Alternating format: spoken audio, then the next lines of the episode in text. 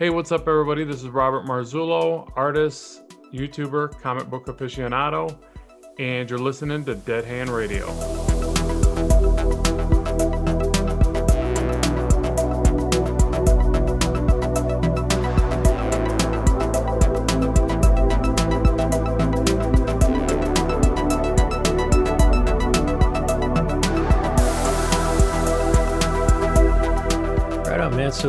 We finally connected. You must be a pretty busy guy, huh? Yeah, you know, and I this time of year I start to take a few breaks because I get so burned out from the entire year of like trying to produce content. So, um, yeah, I guess I intermittently take breaks wherever I start to feel that burnout. But uh, later in the year, that kind of happens naturally. So you, but you're keeping busy. I take Oh it. yeah, no, it's insanely busy. Yeah. and it's it's all uh, based on your uh, training. Is that right? Yeah, all I do is I uh, I create you know YouTube videos. I create online courses. I uh, create you know various blog posts, and you know I'm I'm drawing my comic, but it's like that's like seems to be the last thing on the plate, which really shouldn't be, but it's it's kind of the way it works out. But um, lately I've been trying to draw on the book more and get back to get back to my roots. You know, I'm trying to.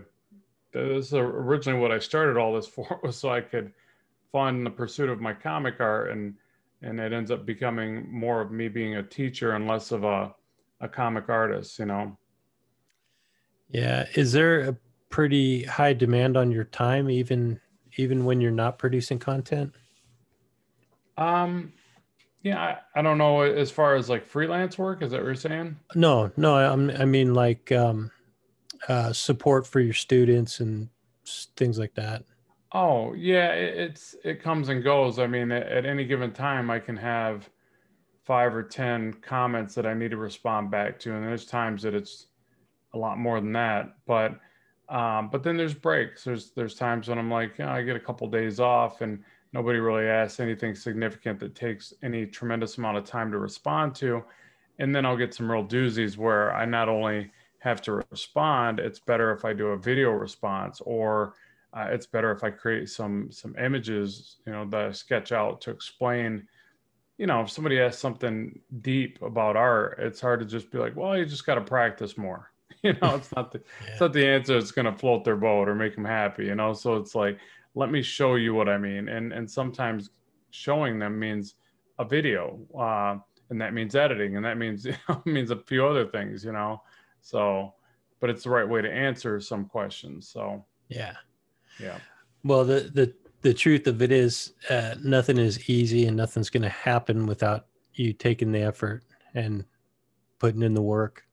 oh yeah yeah nothing's free that's for sure Yeah. in art Yeah. I, I wish it was, man, because I mean, I've put in. Well, I do digital art, more more of a, a graphic design style of art.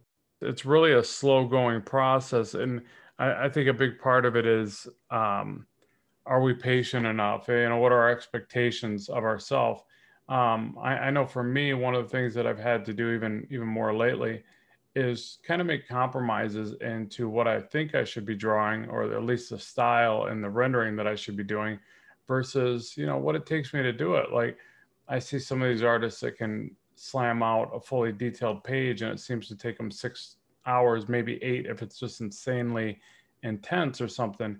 And but in a style that i just couldn't hope to compete with at this point.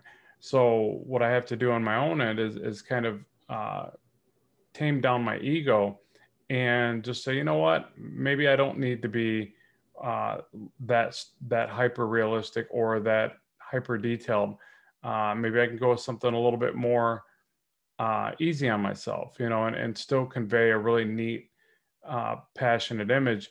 And it doesn't mean I can't always go back and do something really hyper detailed and and try to uh, showcase that as well.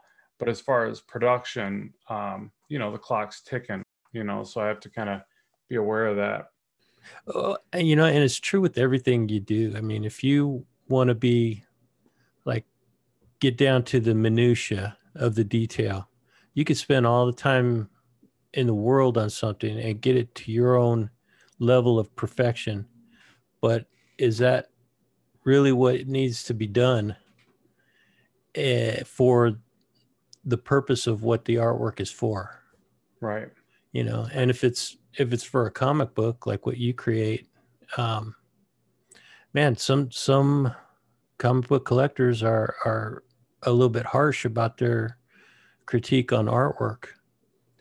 Yeah, and and it's like you have to take that with um, a a bit of um, a grain of salt or something like that. You, you have to accept it. You have to learn and grow from critiques, but then you have to be very careful that it doesn't alter some major components of who you are and what your mission is. Like, um, I, I guess what I look at too, though, is for all this great, really neat. Uh, I just want to keep saying hyper detailed work that I like, right? Uh, people like you know David Finch or Jim Lee or you know Todd McFarlane, any of these guys that are like really hyper detailed, very dynamic, very amazing, right? Um, that's great, and and I love that stuff, but it's such a small portion of the entirety of what comics are and what any artist can be. Like it's okay to to like that stuff, but if that's not you and you can't really achieve that, there's so many other great styles that are a lot easier to accomplish and they still tell an, a fantastic story. I mean, not to make us not to be silly, but even like Archie comics, for instance, you know, um, you know, it's a totally different thing, obviously, but uh, this stuff's drawn so quickly and so expressively that I'm sure it's a lot easier to learn how to do that than it is to learn how to draw like Jim Lee. You know what I'm saying? Oh yeah. So and and they both tell a great story. I mean, I'm sure almost anybody on the planet has read a few Archie comics at some point in their life, you know? So it's like, because uh, they were bubblegum wrappers back in the day, right? So, like, you know, I'm sure everybody's seen them at one point, but, um, but uh, so really the story is really the most important part. And, and, you know, sometimes we can get caught up in really worrying and attaching anxiety to the art. And I think that's something you got to be careful of as an artist, you know, like, is that is that serving you you know because it, it, it, might really just be holding you back when you could be telling these great stories with a little bit less detail maybe you know? Absolutely. If it's a compelling story the the artwork is almost secondary the the artwork Definitely. is and that's why cover art is so important because if you can capture somebody's attention with that great cover art and then they open the book and they start reading uh, the the story that's gonna keep them there um, yeah. The interior artwork is really almost secondary to the story, as long as it's as long as it's decent. I mean, it has to be able to convey the the you know and move the story along. There's a couple things that I never really understood until I started listening to you. That in sequential art, um, which is what you see in comic book art, there is a pace that you have to represent with your right. with your illustrations yeah. and that seems to me like the most difficult part of storytelling through a visual medium like comic books yeah there's a lot of moving parts to sequential storytelling and yeah pacing is big and, and a lot of times with pacing uh, you know you can think of it like beats you know beats of a drum or beats to a song and and you can associate those beats to the size of the panels and I can't remember where I read that. I've read so many how to draw books and how to make comic books. It, it was, it, you know, but but it's pretty simple. And what happens is when you think about it like that, it becomes very simple. And you're like, I want to slow the story down a bit, but I want to give the reader lots of information to kind of dwell upon. And so you do this big splash page and you put lots of the, say, the cityscape and establishing shot or something like that. So you put all this stuff in there so they can, you know, look around and really uh, absorb it but you know what's funny is that I remember somebody else saying, and I think it was at a comic convention, they said, "Yeah, do you know that the average comic book page is viewed for about uh, six seconds or four four seconds or something?" That's it was insane. oh, it was something very insulting, basically. Like, and when you think about the amount of time and energy and effort you put in as an artist and a writer and a, and a uh, balloon artist, letterer, you know, all this stuff and then they realize that they they're flipping through it, you know, and they're absorbing it really quickly and moving on to the next thing. I mean, I'm sure not every page. We've all had those parts of a book where we sit there and we're like in amazement, and we really got to just sit there and keep looking at the page for a while. but on average, it was like 10 seconds or something. It was just, it was like, wow, you know, but it, it makes you step back and think of it a little differently. Like, so, you know, really be aware of where you're spending your time because that's why focal points are so important and not only a page, but every panel. Uh, and, and why you can sometimes get away with some really neat silhouettes and things like that. And because you don't need all this detail everywhere. In fact, if you don't give the viewers uh, eye a place to rest, it'll actually hurt the process. Yeah, I agree.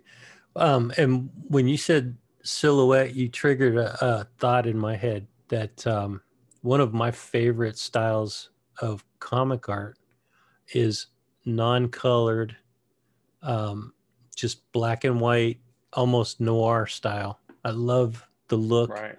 of how that raw artwork feels. Just the inked artwork. That's my favorite uh, style of artwork. Right. Yeah. It's very powerful stuff. Yeah, and yet you know it, it still has a, what at, at least a colorization process to go through after after that, and then um, you know, and then it goes to publishing. But uh, at which you do on your own as well, right? I mean, in your books, you do the entire process from concept to completion. Yeah, I, uh, I pencil ink and uh, I don't color at this point. I'm thinking about doing a campaign and bringing in a colorist and and then trying to do a little bit better print run. I use Kablam and I usually print like as many as I need, kind of thing. Kind of want to get past that on on this next book of Blackstone but I, I do all the self-publishing aspect of it. And by that i mean i i just don't have a really big production of it. So um, you know i do my digital version on my gumroad and um, you know i print some and i sell them at shows but it's not like you know i'm not distributed. I, I don't do any big thing with it. But um, my goal is really just to get um, I'm I'm almost done with book two, and I'm going to move hopefully right into book three and and just wrap those up because I've been on them for way too long. And uh, but I've had to do this other stuff and kind of put the foundation in place for my career and for what I can hope to achieve. Um, and then then my goal is to be able to sit back and draw Blackstone and tell that story. Um, but I also realized that I was away from it so long for so long. I had to kind of start over a little bit, and that's it's kind of a little sad, really. But it's something I have to uh, I'm dealing with and, and getting through, obviously. But yeah, I didn't think that would happen. I always had that that story in my head so well, so so um, it was so effortless.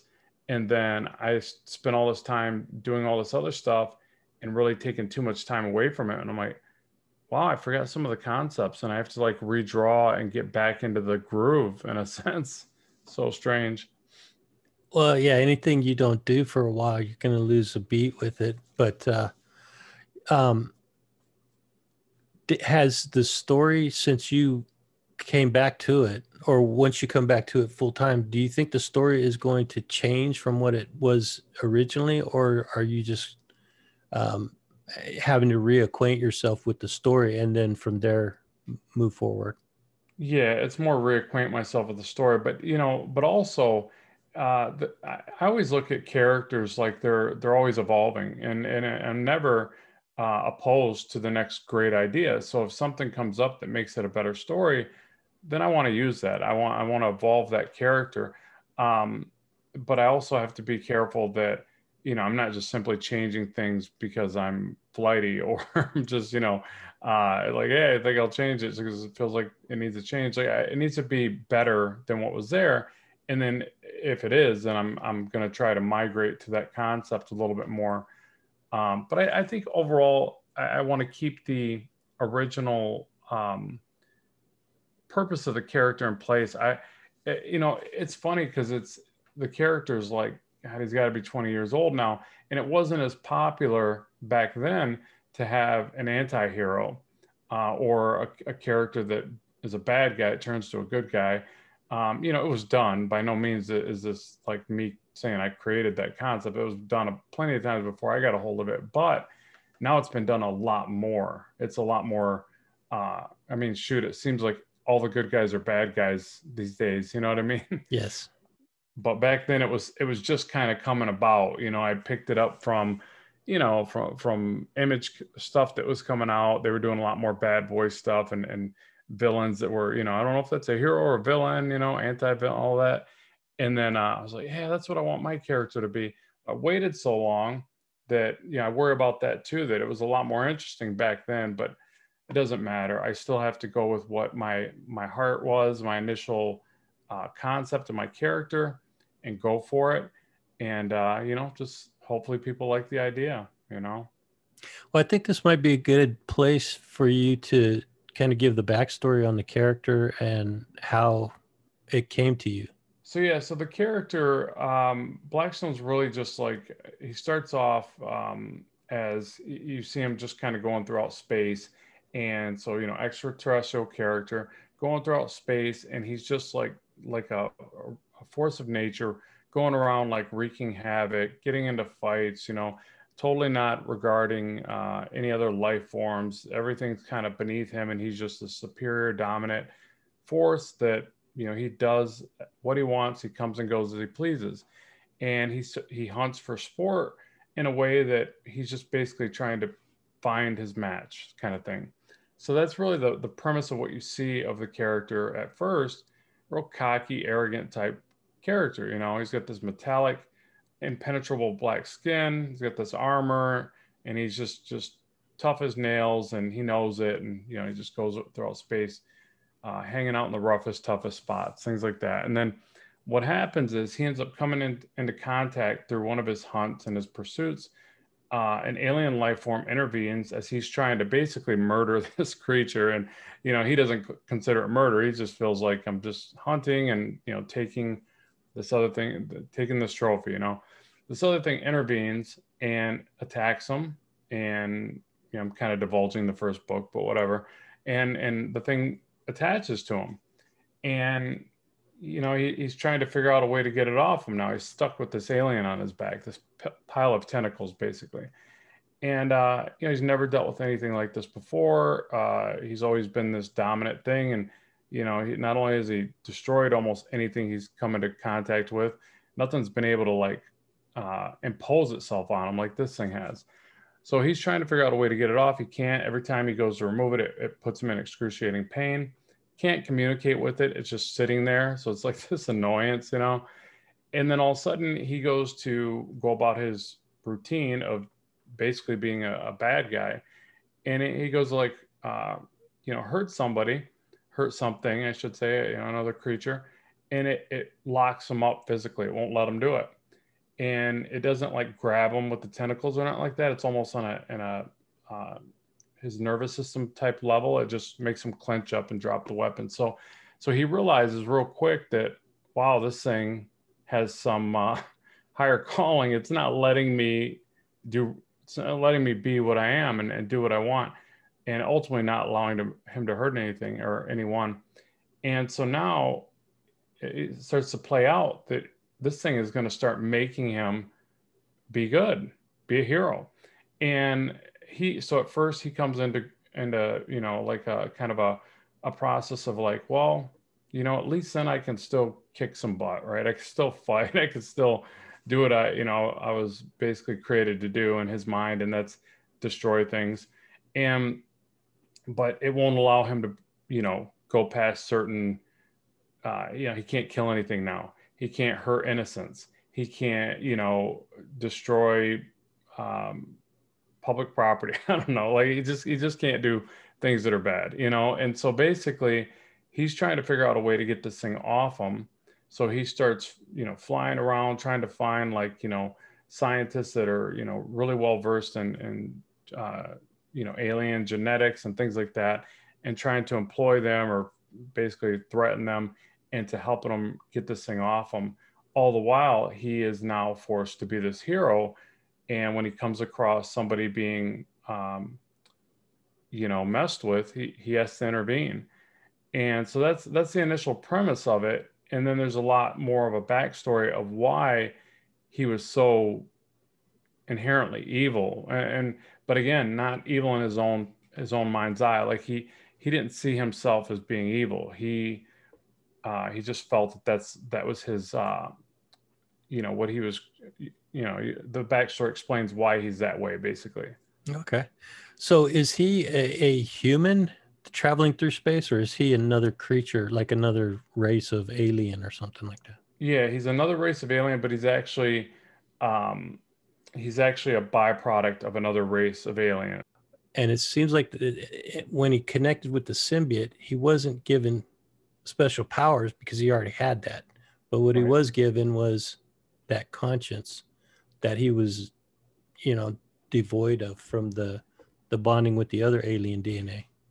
Yeah, and the other the other part that I like to explain, or my hopes in explaining in the story, is that he's not truly evil. It's almost like if you were if you were a child, but you were you know aged quickly, right? So you're still a child, but you're in a man's body, kind of thing.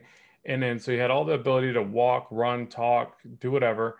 And then somebody gave you a fork in the road and said, one side is good, one side is bad. Which one do you want? Uh, I mean, it's a 50 50 shot. You know, you, you don't yeah. know you're going to pick the right one, right? So, so that's kind of what happened to him. And then, but as he starts to to experience the other side now of like now he's forced to be a hero, now he's forced to be a good guy, he starts to slowly come around and realize what he's been missing and how it feels good to save the day and how it feels good to be the hero and do the right thing.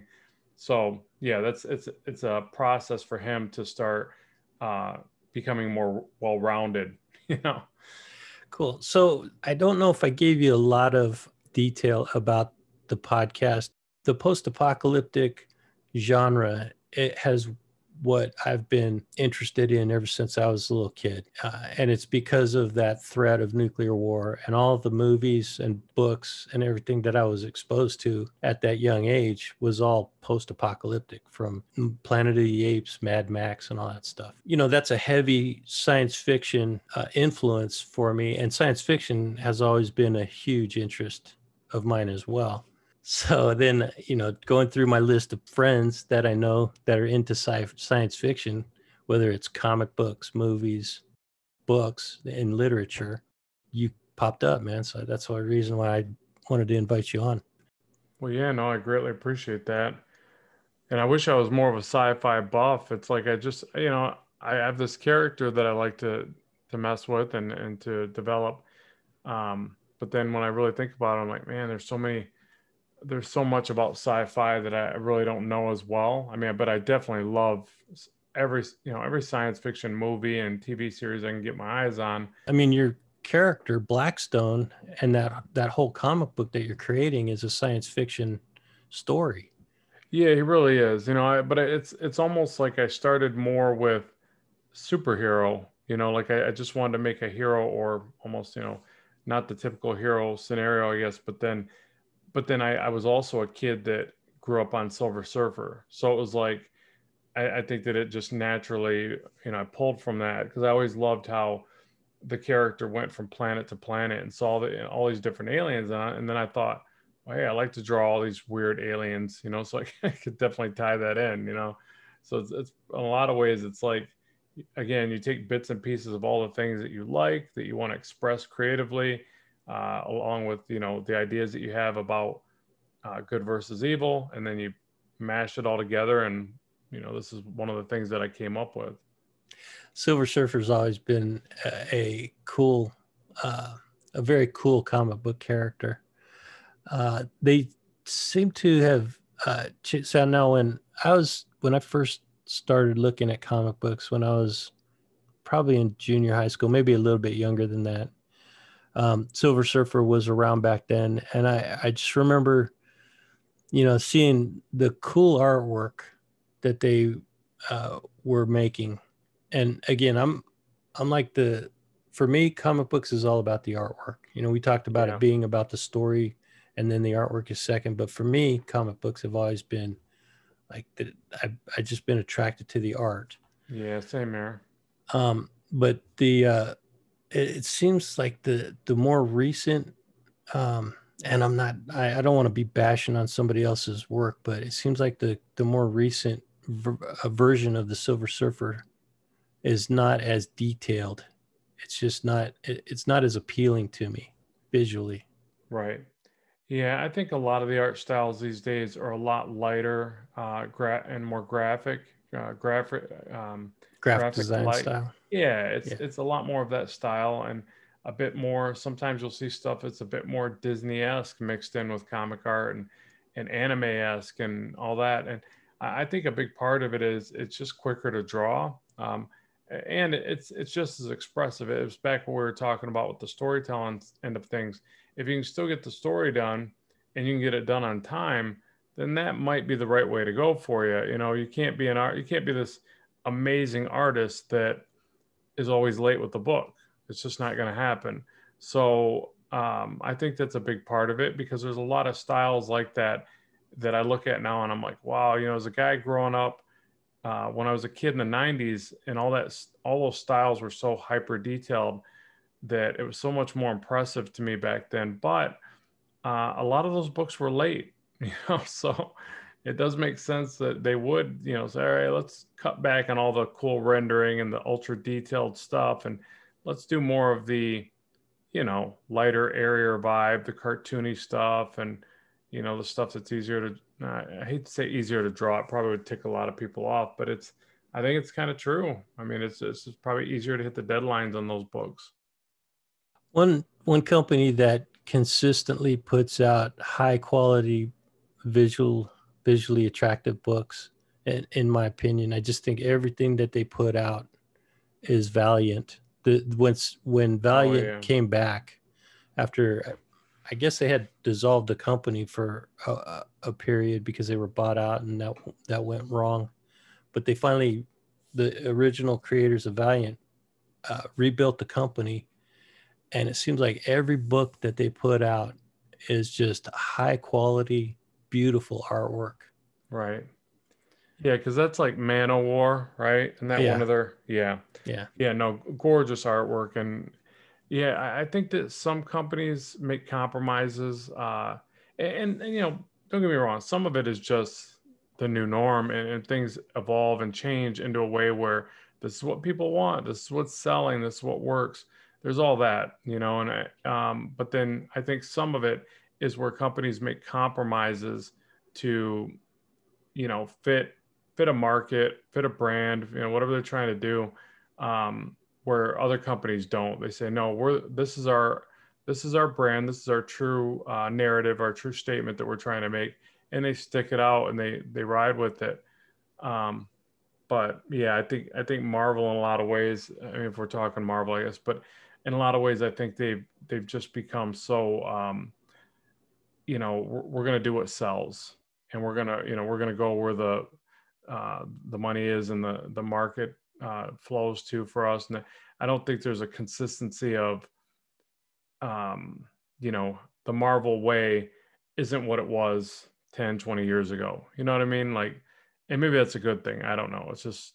You got to look at these companies are are out there to make money and they pay these artists and these writers a good amount of money to make these books and they put out a, an enormous number of books every month um, so they're going to have to go the way of keeping their costs down to maximize their profits.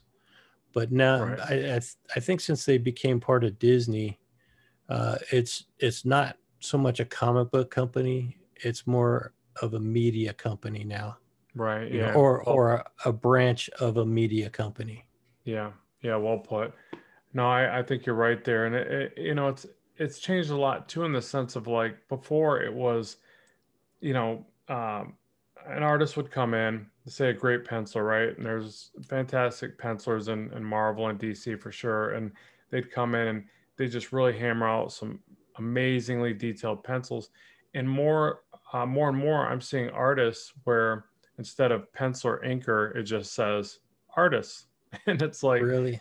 Yeah. And they're doing the whole thing. And some of them are even doing the color, which just blows my mind. But that's more rare but it's it's become a lot more common to see an artist that's doing the pencils and inks or they have a style that doesn't even uh, fit that way of doing things and they're like doing maybe a digital paint style and then obviously it's it's just almost like an alex ross thing but with digital paint but uh, but yeah it's it's especially with digital taking over like there's been a lot more of that where they're like you know hey it's We're not just to have the penciler do it and then ship it over to the inker and then to the colorist. There's a lot of room for error there. Probably a lot more opportunities. Well, to miss deadlines in the sense that there's all these moving parts, but then again, it also alleviates the artist from having to miss deadlines because they finish their pencils, they ship them off. But yeah, you're seeing a lot more artists that will pencil, ink, and yeah, sometimes even add the color. Well, you do. I mean, you do all three yourself. Whenever you create a piece of art, you do the pencils, and then you go back and do the inks right after. Right after that. Um, yeah, it yeah. just seems more. It seems like that's the way that the industry is going, and it's almost. It, it almost seems like it saves a step. Uh, t- you know, to where back, like you said, back in the old days, um, they used to do the pencils, and then the pencils would go to. I, I, I don't know if they would go straight to the inker or they would go to the editor first for approval and then go to the inker or uh, I don't know if there was that step in in between. Oh, I'm sure. You know, no, I think you're right. I'm sure you would be right because if not, you know, they're not going to waste time of it being inked and then want to make changes. And I've I've watched stories uh, where you know comic artists have like, oh man, I couldn't get them to accept this page, and I had to do a little cutout of a of a character and paste them over the old one. So yeah, they try to avoid that, and I'm sure it would go editor, you know, make the changes back to the pencil and then back over to the inker. But just a lot of, and they were back in the day before all this digital stuff and scanners and all that. They were shipping pages all over the place. I mean, yeah. I couldn't even imagine.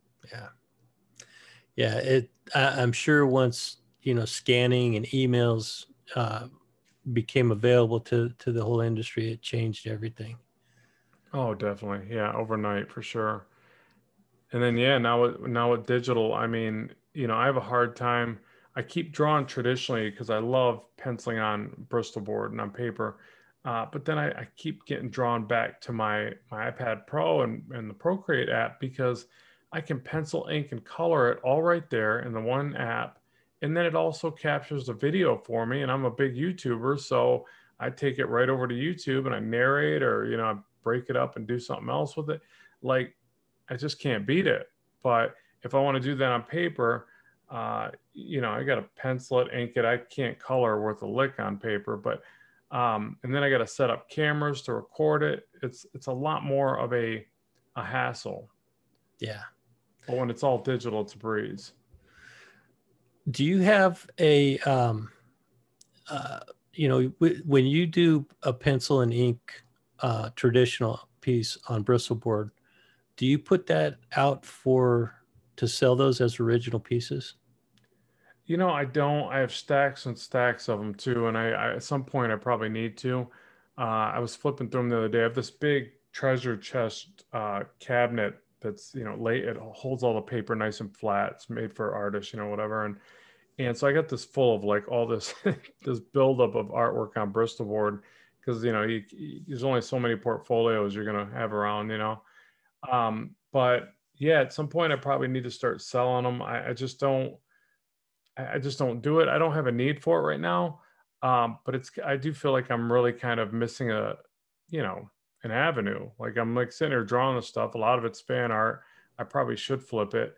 Um, but you know now there's no comic shows, so I haven't been doing that. Because uh, usually I would just show them at comic shows and I would get offers. And I mean, I have sold a couple here and there, but I never really put it out and say, "Hey, this is for sale. This is for sale." It's just so if somebody comes up and they're like, "Man, I really like this one of Venom you did," then I'll I'll flip it. You know, something like that. Yeah, it really could be a whole other income stream for you. But like you said, if you don't need it and it's just something that you do at a at a casual pace because you enjoy it, you know, no need to put extra pressure on yourself by by trying to put stuff out there.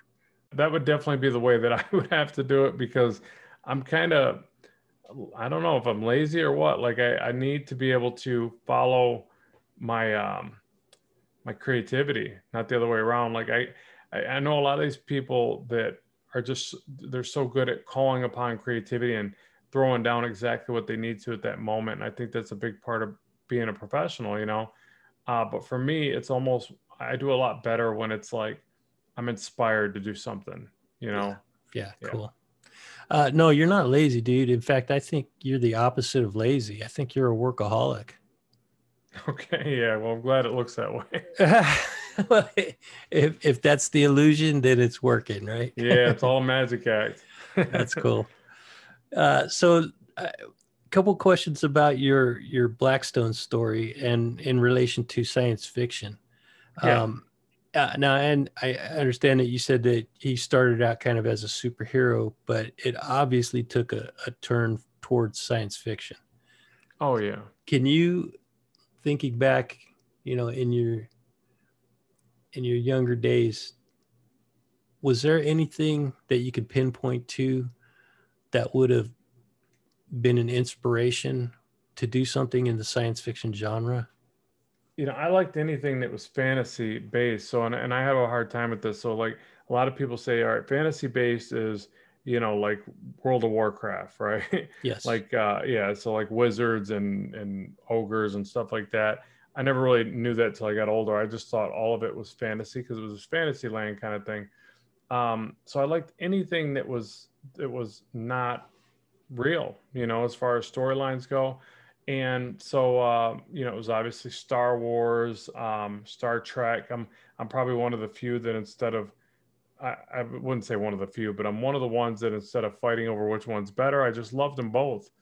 And so, like for me, it was like anything where you know you're seeing people find this new world and this new life form. I just always thought those storylines were so cool. Things like aliens predator you know all of that was just so interesting to me that um, when i did get into comics years later when i was 14 i picked up a comic by todd mcfarlane spider-man and and i, I started reading comics um, that i wanted to do a superhero but then i'm like and I don't know if I'd want the character that just hung around the city somewhere, even though looking back, I'm like, man, that's probably a good way to be because it relates so much easier to everybody's life. So you can tell stories that are more meaningful. You got to be careful when it's science fiction because they're often these, you know, crazy planets and traveling space. You got to remember to relate it to regular life somehow. Like that's what I love about uh, not to get off track, but Guardians of the Galaxy. They, it's one of the things I think they did really well with that um, that concept. But but uh, you know, I love the idea that when you're dealing with space and science fiction, your imagination can go anywhere. It's boundless, you know. Um, and then if you want it to be really cool, study space and and some of the the beauty of science uh, itself, and and tie that in. Um, I always thought that was so neat about Star Trek, how a lot of those are theories and, and they were based upon concepts that you know we can't really prove but we have an idea that maybe it would work you know and um, i always thought that was really neat about them you know that it was like had some kind of almost tangible you know concepts you know? Yeah. Uh, just for the record uh, spider-man is science fiction. Okay he would be considered science fiction? Yes. All right um, it, it doesn't have to be in, in outer space to be science fiction. In fact, oh, gotcha. The uh, the original science fiction story, believe it or not, was Mary Shelley's Frankenstein. Yeah, that's considered the original science fiction story. Right. So yeah, it doesn't have to be outer space. It could, as long as humans can invent or or create what you're seeing if as long as it's not magic or uh, uh, um, some kind of a some kind of a ritual to get there, but it's done through science, even if the science is totally fake. Um, that's what makes that's what really makes a difference. So then, what's Star Wars? Star Wars is science fiction, for sure. Okay. Yeah. All right. Um, even though I, I, know it's a long time ago in a galaxy far, far away, it's still right it's still humans. and uh, well, just because it has that magic element. So then I'm like, okay, now is that a mix of fantasy? You know, is it? It definitely is. It definitely. It definitely um, crosses that that boundary of uh, you know mixed genre. But then you also have movies like Alien and The Thing, which are also science fiction, but they cross the genre into horror as well. Right, right. So Very it's true. Yeah, it, it, there are elements of science fiction, but there are also elements of other um, genres that that are mixed in with it, and it's a complex uh, idea to think about it. You coming from the creative perspective of just these are just cool things, and I just want to draw them. Exactly. You know, you don't you don't have to worry about all the the detail of it. I I'm the kind of guy that likes to break things down, analyze them a little bit more, and, and get kind of intellectual about that stuff. Yeah, see, I just want to draw the frog. You want to dissect it. you know, it's funny you said frog because that was a a, a a, a trope in the original Frankenstein story. Was it? Yeah, that was a uh, uh, not a trope. That was an influence on Mary Shelley when uh, when she was in high school. She saw a a frog being dissected and she she knew about the or maybe she didn't see it happen but she knew about the the first um, time that they elect put the electric you know thing on the frog's leg to make it contract. Right. So that kind of inspired her to do the the story about the creature that was brought back to life through electricity. Wow. Yeah i didn't know that. And that's where it all started. I mean when you look at those uh those old uh iconic characters like that Dracula, Frankenstein, uh, zombie. You know, I mean, all that is where it started, and then it turned into what all these different variations that we have today. I yeah. mean, that's kind of how I look at it. I look at the Hulk, and I just think he's just a big old Frankenstein. yeah, exactly. Yeah, um, and and all those stories are fascinating, interesting for me. Um, but it's like the you know the artwork though man the artwork is what draws people in i think oh yeah even when you go to the bookstore and you look at these science or these these novels you know you look at the book cover to know if it's going to be a book worth reading before yep. you even read the summary Yep. And then sometimes you pick it up and you're all excited and you forget to look at the inside and you realize, oh, the cover artist is way better than the interior artist. Yeah. But, but hey, whatever. And it's usually fine you know, but it's like I do feel burned sometimes when that happens, you know. Yeah. Are you still uh, uh, do you still read a lot of comic books? Yeah, I you know i am a bit of a sellout. I I um I'm a comiXology nut, so I got uh, I got that app and I get a bunch of comics on there. I'll, I'll still go on there and buy a couple books. Sometimes they're not on the unlimited thing that I got, uh, but it's just so easy to go on there, look for the ones that are already part of the plan there's tons of great titles in there. I you know, but um, but yeah, I, I I read them digitally, but I feel like I feel a little guilty. Like I, I can't wait for some of this stuff to subside and get back out there and and interact with people and buying books because that's really what it's all about. You know, yeah. you gotta have those gotta have those tangible pieces of history, you know. It's true, yeah, because you can't trade those digital files. Uh, you know, you can trade the the hard actual physical books. Um, you can hand them off to friends. To, you know, I don't know if you'd let your friends borrow your books Never. or not nowadays, but when we were Never. kids, when we were kids, we'd pass them around like you know, like nothing. Well, yeah, but that hurts the resale value. Definitely. You know, I, you know and I, I, look at it like this: I can't leave my son. You know, I got a six-year-old son, uh, Roman. I can't leave him a, a, subscription to something. You know what I mean? Yeah. Like, oh, I'm, I'm out of here, kiddo. Here you go. Here's my Amazon subscription or whatever it is. Like, I, you know, I got to leave him a, boxes of books that he can trash and give to his friends. I don't know, but it's I, you got to have that tangible. I say history, and I know I shouldn't say history. People be like, "What are you talking about?" But it, but to me, it is history. You know, yeah. like some of those books I look back at and you know they transport me to that time uh, when I first read them and um, obviously and then yeah they're just they're amazing parts of of the history of comics. And yeah the digital doesn't fill that gap you know? I agree. But you know hats off to you for continuing to contribute and support the industry uh, you know even through the digital um, purchasing of those books because it does support the artists and the creators of those works. I hope so. Yeah, I yeah. hope so. So I think that's a good place to leave it, Rob. Tell people how to get in touch with you, find out more about your work and what you're working on next.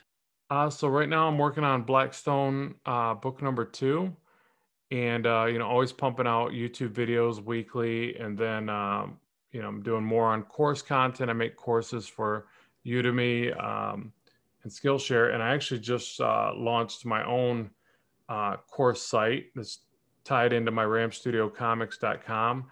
Uh, so now what I can do is I can actually bring students to my site, uh, teach them how to draw comics as I'm creating my own comics, and then uh, help them along through the process.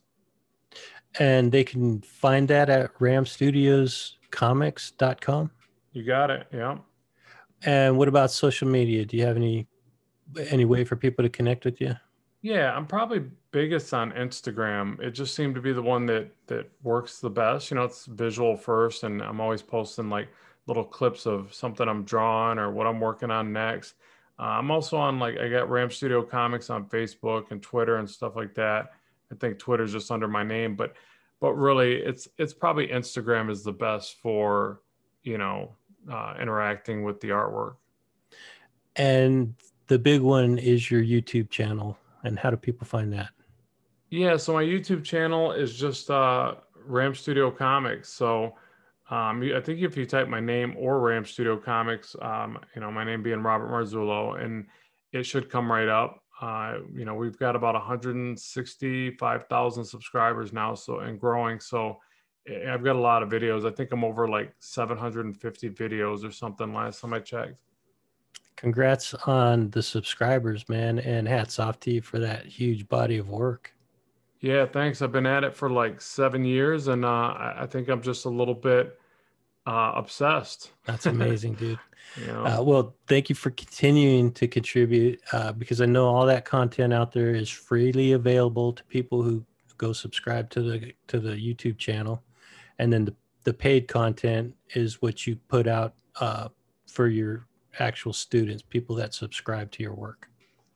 Yeah, yeah, and it just allows me to pay the bills and then keep bringing the the free content on YouTube. So it's like one hand you know, washes the other kind of thing. Absolutely. Hey, everybody's got to make a living, man. Got to do it.